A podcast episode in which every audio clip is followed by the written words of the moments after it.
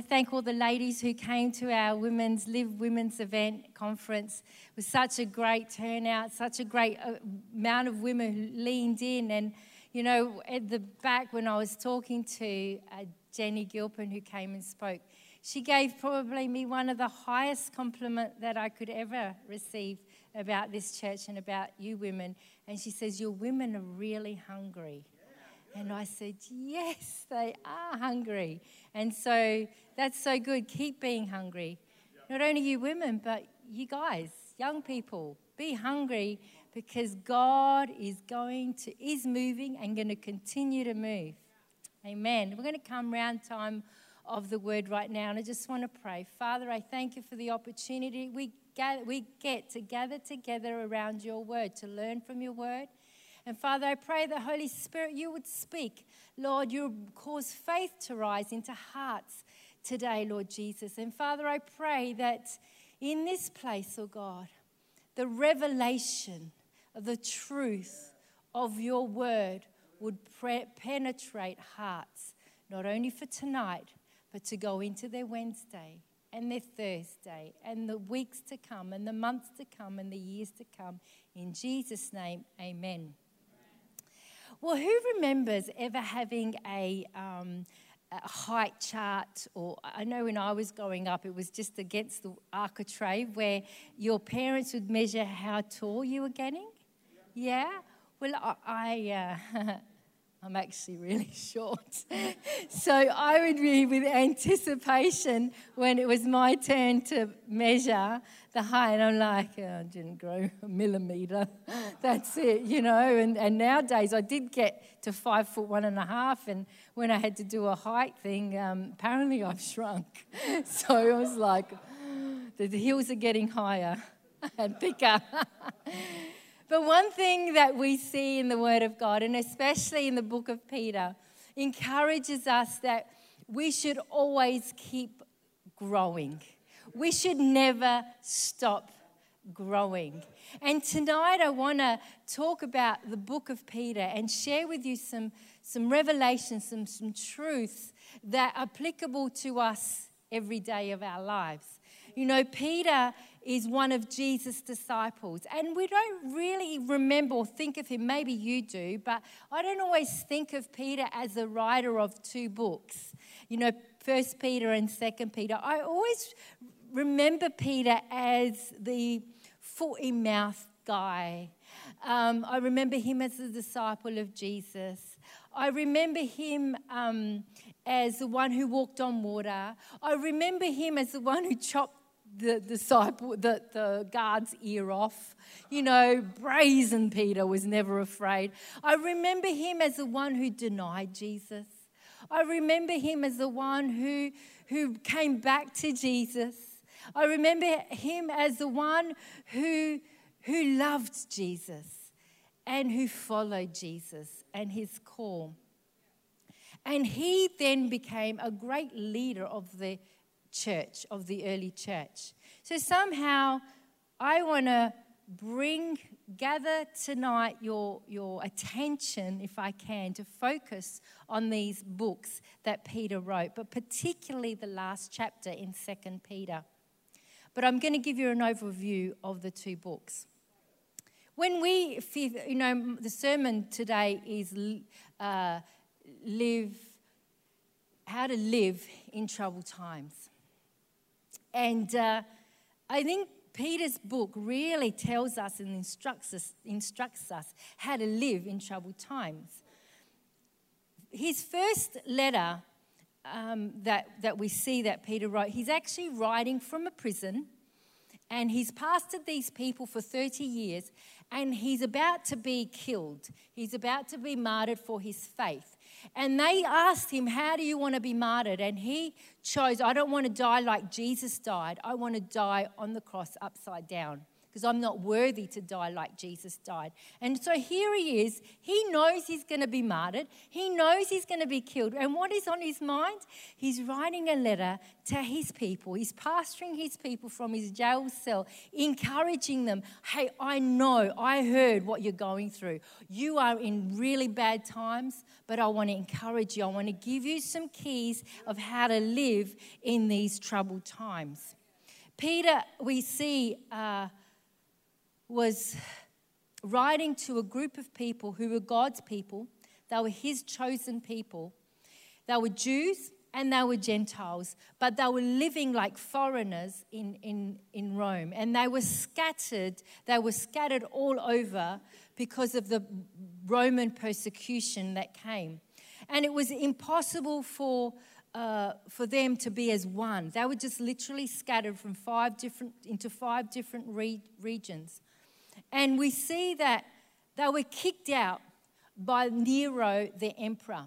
You know, and sometimes when I talk to people, they're so afraid of today and what we're going through, and they're so afraid of the end times and what we're going. And, and as I was researching and reading and meditating and discovering who this Nero was, this emperor, my goodness, I'm going to tell you, we, we are probably in the last days. The Bible says, you know, always be aware we're in the last days. And it is pretty bad at the moment. But I want to tell you is I now know why Peter was writing from his jail cell to these people. Because this is the emperor, this is the man who, he was crazy. He was loony Nero. He, he was, oh my gosh, it was just crazy. But here is the first century, and uh, the term foreigners, like they're called foreigners, the, the God's people called foreigners, and they would describe people who didn't have citizenship and where they resided. And so they were always excluded from all the citizenships and the privileges of the day. They were often viewed as suspicious, the Christians, because of their beliefs and their faith. And as a, as a result, they suffered incredibly. And this is Psycho Nero. He, um, there was a fire in Rome that burned for seven days, and 70% of Rome was destroyed. And he was the one who started the fire. But he blamed it on the foreigners. He blamed it on the Christians because he wanted to blame it on them so then he could get the whole nation to persecute them, to turn against them. Psycho Nero would burn after this because he turned the nation against Christians. He would get boiling oil and burn the Christians in it. He would get the dogs chasing after the, the Christians. The persecute, he would crucify them upside down. The persecution that the Christians went through in this day were horrendous, were really bad. Consider yourselves as okay. It's a virus. We're going to get through this. Mm-hmm. We, I promise, we, we will get through it. We will see no more masks one day. Mm-hmm. We, we will never see boiling oil. Maybe not in our time, maybe when we're gone. Um, and we see that they were persecuted to no end. They were exiles. They were inferior in the world in that day. You know, sometimes it sounds familiar in our times and age that we as Christians can be persecuted in our workplace, are you one of those Bible bashers? Um, if that's the least of persecution, that's okay. Can live with that. You know, where, where, where I know that this has over the years always continued, where the pulling down of Christians, the church, especially ministers right now, I don't need to go into details, just watch the news for five minutes and you'll just see they're just fake news. Don't believe everything you read and everything you hear okay? Inquire. Go to the source. Go and read, because it's fake news.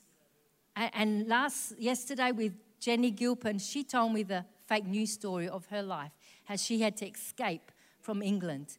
And I just go, You escape because of that fake news? She goes, Yes.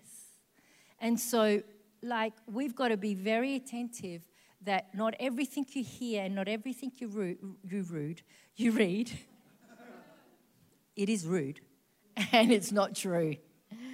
And Peter exposes the tension that is occurring. He goes, I know, I know, I, I hear what's going on, and, it, and it's horrible. And uh, he comes in and he wants to write this letter to comfort them.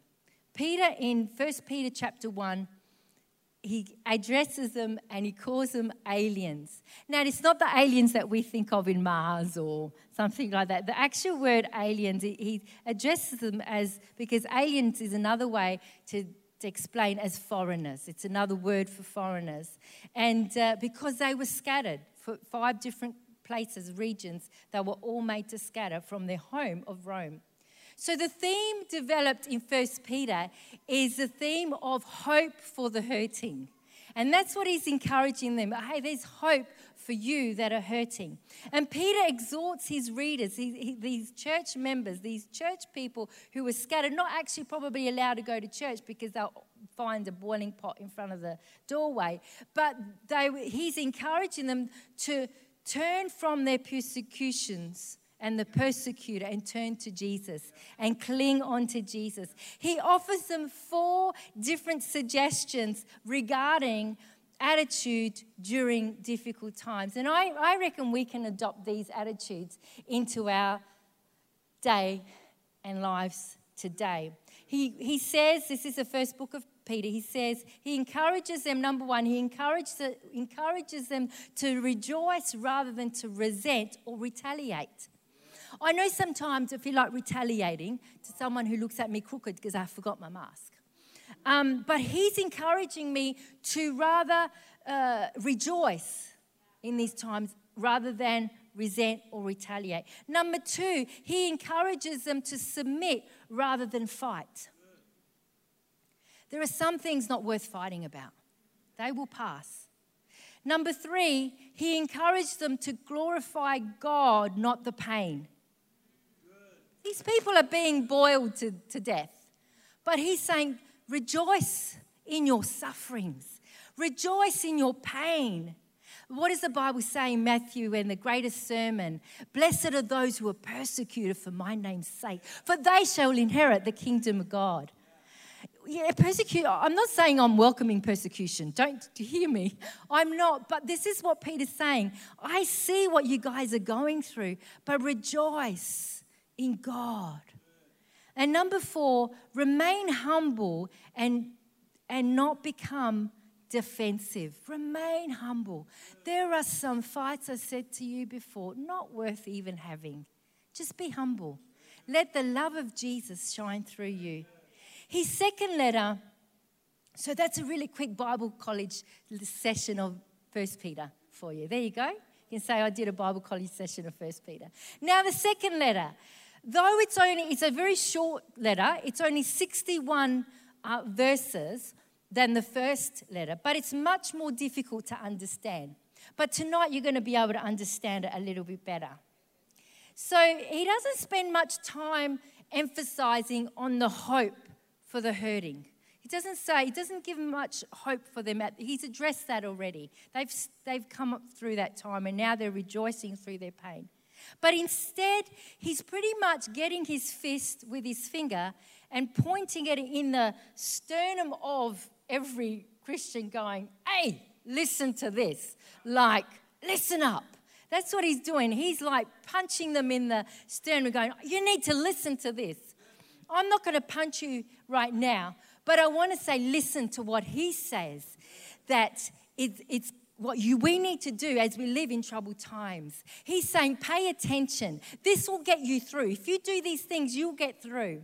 So, no, First Peter 1 was about encouraging them in their hurting times, in their troubled times. Second Peter chapter 1, this is your short Bible college session right now. Chapter 1, Second Peter chapter 1 says he warns us against moral corruption. So he's saying, be pure.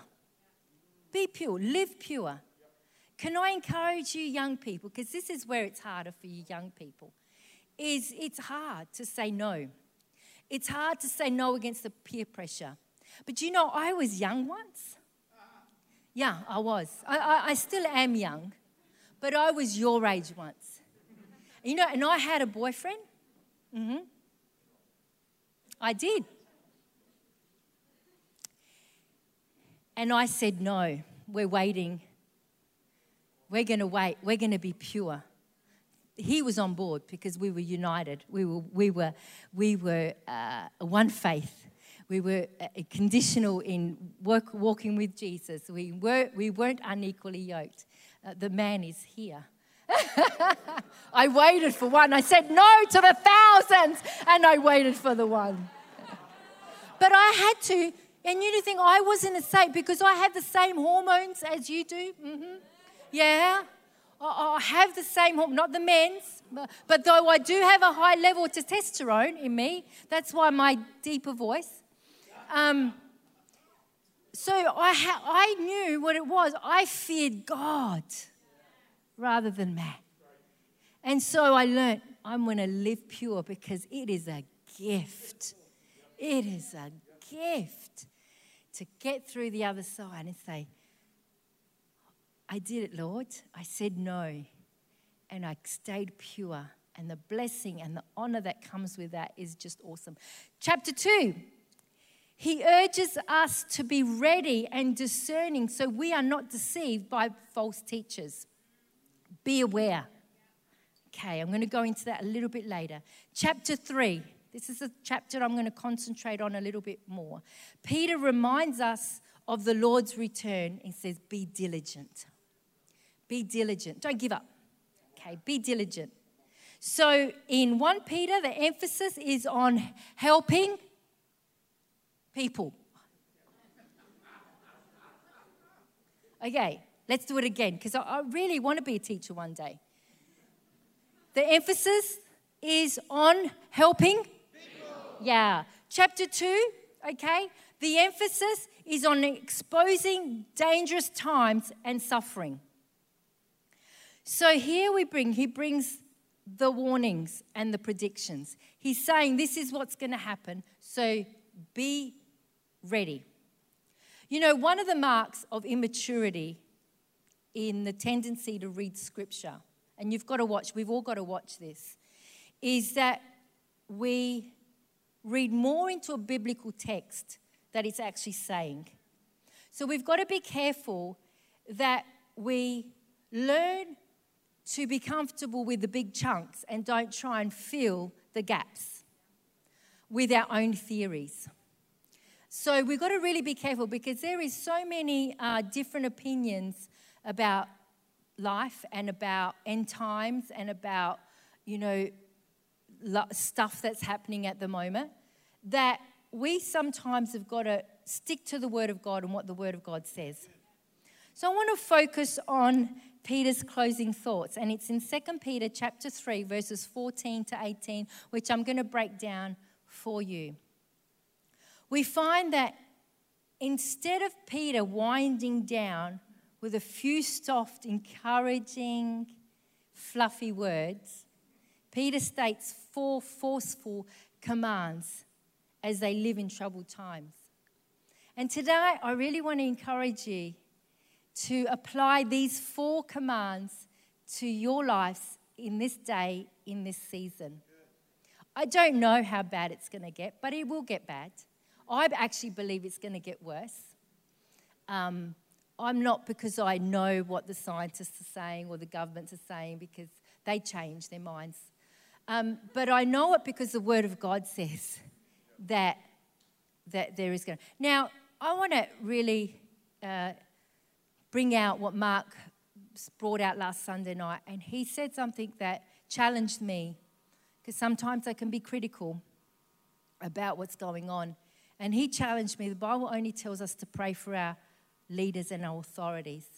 And so I've chosen to pray for those who are leading us because they're not going to get it right. So I'm praying that, that, they, that that's my job is to pray for them. Help them, Lord. Help them to try and get you know, majority of it right. Help, I pray. I pray that God will bless them. And so that's our responsibility is to pray for our leaders. So number number 1, his first forceful command, forceful point that he brings to the people who are scattered, the foreigners, the aliens who are going through that really tough time with Nero burning, accusing them, setting dogs on them, getting the hot oil ready, crucifying them upside down. He says this.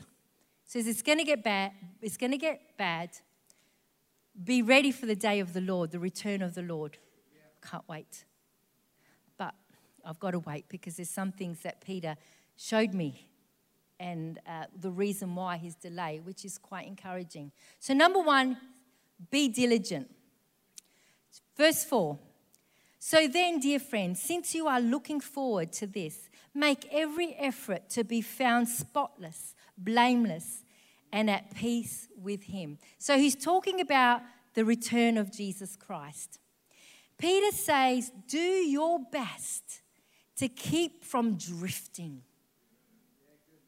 drifting into doubt while waiting for God's plan to come about. Oh, that rhymes. Didn't even realize.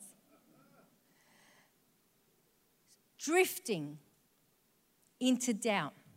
Sometimes we can drift because we haven't got, got the answer from God yet. Sometimes because we're believing for a miracle and God hasn't responded to what we wanted Him to do, we drift. Sometimes we drift because it's easier to not be committed to God and do what we want to do. There are many reasons. Sometimes we drift because we've been hurt. There are many, many reasons. But He's saying, be diligent, be at peace with God, keep your character without fault beyond reproach. Trust me, trust me, trust me, is that there, people are out to catch you out, to, to watch you stumble. Aren't you supposed to be a Christian? And you did that. And you swore, Aren't you supposed to be a Christian? You know, like, trust me.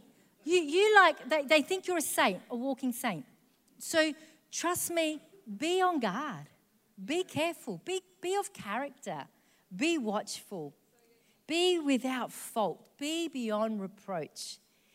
Live a life that no one can actually stick anything, labels on you because, oh, they're good. They're great. They, they love me when I was horrible, when I criticized them. They just continue to talk to me and love me. Let's be above reproach. Let's be diligent. Let's not drift away. It feels like Peter was looking down a telescope, uh, a telescope um, machine, time machine, to 2021. Because one thing that I notice, if I go on YouTube and I put certain things in, all the loonies come out. and uh, you do it. Don't get, take my word for it. You do it. And I'm noticing there are theories about things, about the end times, about the Word of God, about COVID, about all, all, everything, that I'm going, where are they getting this from? It's not the Word of God. And so, and it's across the world, it's not just in Australia. And we just see, I'm seeing things and I'm hearing things you know, across when I talk to other pastors, whether it be in Australia or, or overseas, and they're saying there's a great amount of people that are drifted, drifted away from faith, drifted away from church. They've become comfortable, they've become disconnected, they've, they've drawn away from even their own devotional life with God, drifting, drifting, drifting. You know, drifting leads to distance, and distance leads to disconnection.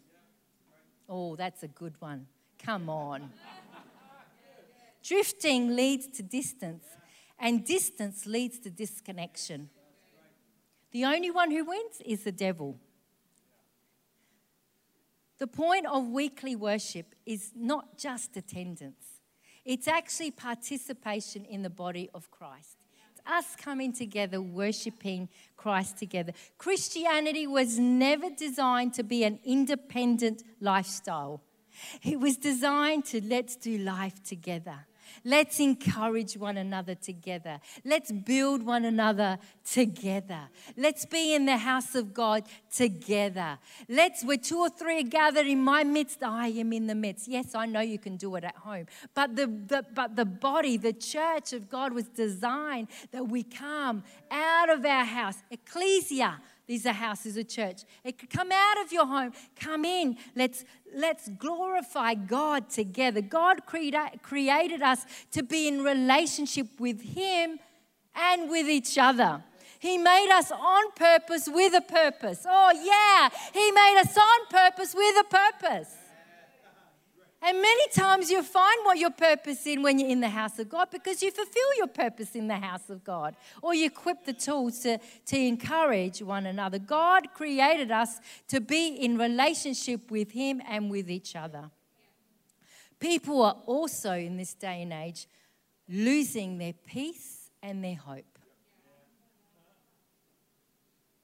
Drifting from faith drifting from church, drifting from hope, drifting from peace. Another ploy of the enemy. You know, the only one who wins is the enemy. So be aware. Peter is clear and he says, Be at peace with him. Keep your character without fault and beyond repro- reproach. Don't get into arguments about all that stuff. One message we need to know about 1 Peter chapter 3 and those verses is that we do know, it talks about the day of the Lord, and we do know that one day death is sure to come. We do know that there's a heaven and a hell. We do know that we're going to stand before Jesus Christ one day. We do know that there will be a resurrection of the dead. So we do know these things. Very clear, very simple, we don't need to add anything else into it. Okay? No more than what the Bible says. And there will be a time where we'll, be, we'll need to give an account before Jesus, before our Lord, about our lives, our gifts, and the gifts that He has given us and how we've used them and for our souls. So, those things are the sure things that we can be sure that will happen. So, number one is be diligent. Number two, he says, be confident. Be confident. Verse 15, bear in mind that our Lord's patience means salvation. Just as our dear brother Paul also wrote you with this wisdom that God gave him. He writes the same way in all his letters, speaking in them of these matters. His letters contain some things that are hard to understand, which ignorant and unstable people distort as they do the other scriptures to their own destruction. So he's saying, be, be confident of these things. Scoffers will come and say, Jesus is not coming back. Like, this is, he said it like thousands of years ago. And they were predicted and never came back then. And 1972, and he didn't come back then. 1948 didn't come back then. On the Glenelg Bridge, and he didn't come back then. Like scoffers will say that. You know, Jesus is not coming back. That's not really going to happen. And he's saying, hey, be confident Peter encourages them to be confident and reaffirms them with the truth Jesus is coming back. And his delay is his grace. Because the longer that he delays is, the, is giving time for people to come to know him as their personal Savior and Lord. And that's why the, the reason of the delay is so more people will find Jesus just like you and I have. So he says, Be confident. Jesus is coming back, but be confident. His delay is showing grace to the people. I believe there is going to come a harvest of souls. I believe it is going to get harder. And I believe that, like the Word of God says, that the reaper will overtake the sower. Amen? We're going to see what we've been praying for. We're going to see a harvest of many people to come to the Lord. We're going to see, you know, after 9 11, when the towers came down, they said that the week after the Sunday church, all churches were in America were packed. Why? Because people know where to go when they're in trouble. They know where to go when they're in trouble. So we've got to be confident that Jesus is going to come back. But his delay is not his denial of, you know, anything but waiting so more people come to back and know Jesus. And those that have walked away have an opportunity to come back. Number three says, be on guard. Be on guard. Peter's third commandment is found in verse 17, and it's an expression of an actual military term. Be on guard. Verse 17, therefore, dear friends, since you have been forewarned, be on your guard so that you may not be carried away by the error of the lawlessness and fall from your secure position. So, Peter's here, he's forewarning us. He's forewarning us to consistently be on guard against falling for the lies of the counterfeit messages and the communicators. False prophets, he's referring. He's saying, be on guard. When you hear something that you think, oh, I don't know whether that's true, then be on guard. Like, inquire from the Word of God yourself or go and see Pastor Mark. All right? Like, search out the truth. It's all in the Word of God. It said, be comfortable with the chunks that don't talk about the little crevices and the little details. Be comfortable not to, to not add your bit in. Be comfortable with what the Word of God has revealed to us because that's all we need to know at this time. So he's saying, be on guard. Don't lose your conviction.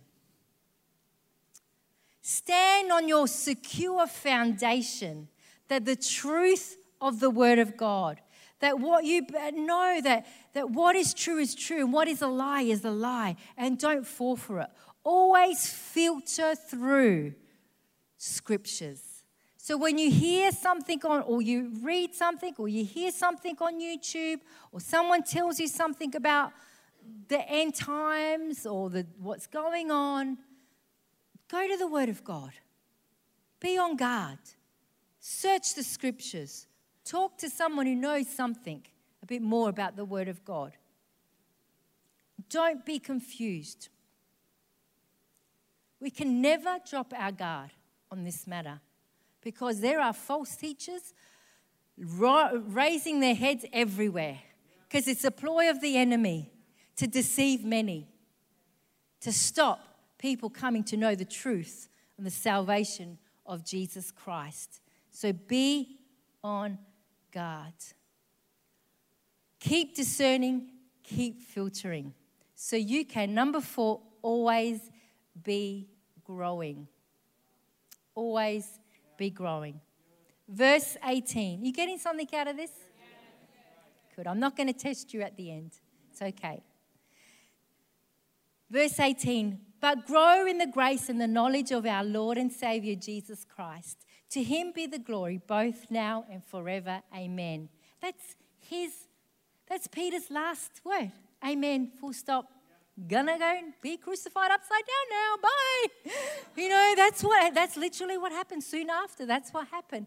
And he's saying, but grow in the grace and the knowledge of our Lord and Savior Jesus Christ. To him be the glory both now and forever. Amen. Peace on earth. Amen. God bless you. Stay strong. You're going to get through this. Peace, Peter also talked about growing in the first cha- in the first letter in Peter 2 1 Peter 2 2. It says, Like newborn babies, crave pure spiritual milk, so that by it you may grow up in your salvation. Always growing, always craving for spiritual milk. milk. Peter points out two guidelines in growing. And I want to really, I know you're, you're paying attention so well tonight, but I want you to lean in right now. These are really important things. The two guidelines of growing, he says, first grow in grace, Second, grow in knowledge. We need to keep these two in balance. We can't have more grace and less knowledge. We can't have more knowledge and less grace. We've got to keep them balanced. Grace will keep you tolerant and loving, even when you disagree. While knowledge will keep you strong, strong in your beliefs, strong in your faith. Grace will make you compassionate, while knowledge will make you discerning. Uh huh. You like that one? Yeah. Grace will make you compassionate, but knowledge will make you discerning. Imbalance. Grace will help you smile when you're talking to an enemy or sandpaper friend. But knowledge will help you think. Grace will result in vulnerability. Knowledge will result in stability. We need to be vulnerable, but we need to be stable. We need to be open, right? Not bleeding over everyone, right? It's good to bleed a little bit, but not every, not, not every little bit of blood, right? We need to be stable. We need to grow. Be vulnerable, but grow. If you're vulnerable all the time, right, and you're not growing, there's something wrong. Balance is out. You're going to fall over. You know, I used to work at Kmart when I was a teenager. My favorite store, I know. Who loves Kmart? Come on, come on. Who loves Kmart? Yeah, I love Kmart. Kmart. No, not really. Kmart. No, not really. Um, I do love Kmart. And I used to be in haberdashery. Who knows what haberdashery is? Yeah, I knew there'll be no one there. Haberdashery is Kmart used to sell fabric on the roll. You know, you go to Spotlight. Spotlight was in Kmart. I used to love it because I was a sewer, so I used to get all the bargain fabrics coming out. And, uh, and one time, every, oh, I can't remember the month, but we used to do stock take. And that means you had to count every button mm-hmm, in those tubes, every button. You had to do a big stock take of everything that was in your department. So, what was damaged, you had to re- re- send back to the factory. And, and so, the company knew what was in stock and what was, in, was not in stock, what they needed to bring in.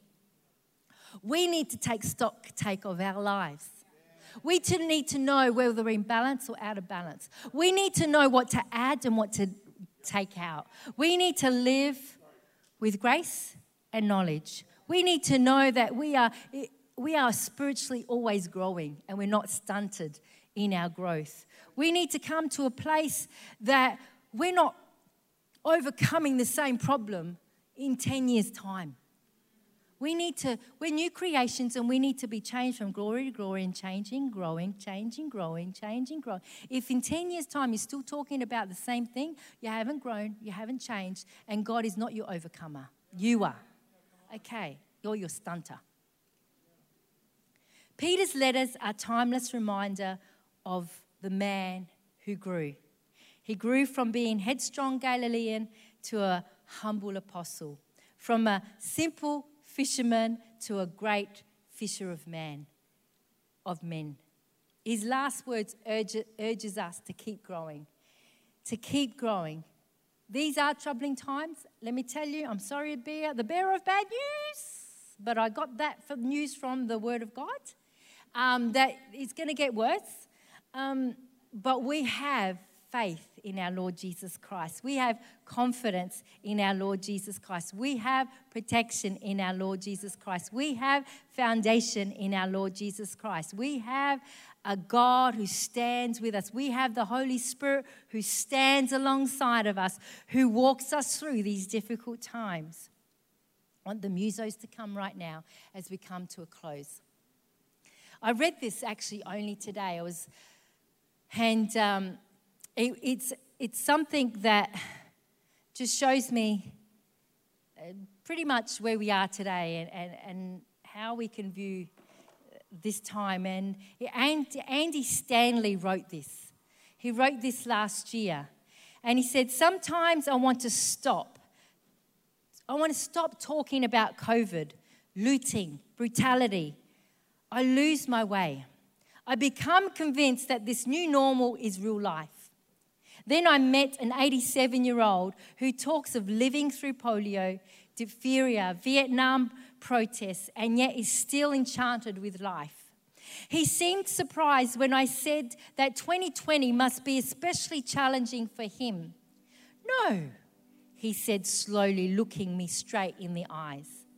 I leaned, sorry, I learned a long time ago. This is this 87 year old man saying, I learned a long time ago not to see the world through the printed headlines.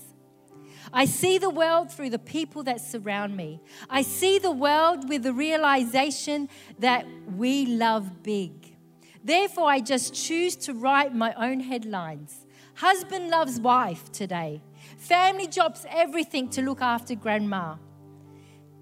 He patted my hand. Old man makes new friend. His words collided with my worries, feelings, feeling them from the tender, tether I had been holding tight. They float away. I am left with a renewed spirit and a new way to write my own headline. My headline is The Holy Spirit Never Leaves Nina's Side. My headline's that I'm going to be confident no matter what comes against me. Nina's headline is I'm going to be on guard to false teachers, false teachings. Nina's headline is I'm going to be diligent to what Christ is saying. Nina's headline is I'm going to choose faith over fear. Nina's headline is I'm going to overcome the critics and be victorious in Jesus Christ. Nina's headline is I'm going to keep growing despite what the world throws against me. Will you stand with me tonight as we begin to as we come to a close? What's your headline going to be? You're going to be confident in the Lord? Are you going to be diligent? Are you going to be on guard? Are you going to keep growing? Are you going to be an overcomer? Are you going to trust God? Are you going to grow in faith? Are you going to be one who stands strong no matter what storm, no matter what comes against you? There are certain things that I've had to walk through in the last couple of weeks. That in the natural, years ago, I would have crumbled and gone, Oh, this is too much, God. I can't handle this. But yet, I've grown. And God, you're still on the throne and you're still in control. No matter what happens, you're still in control.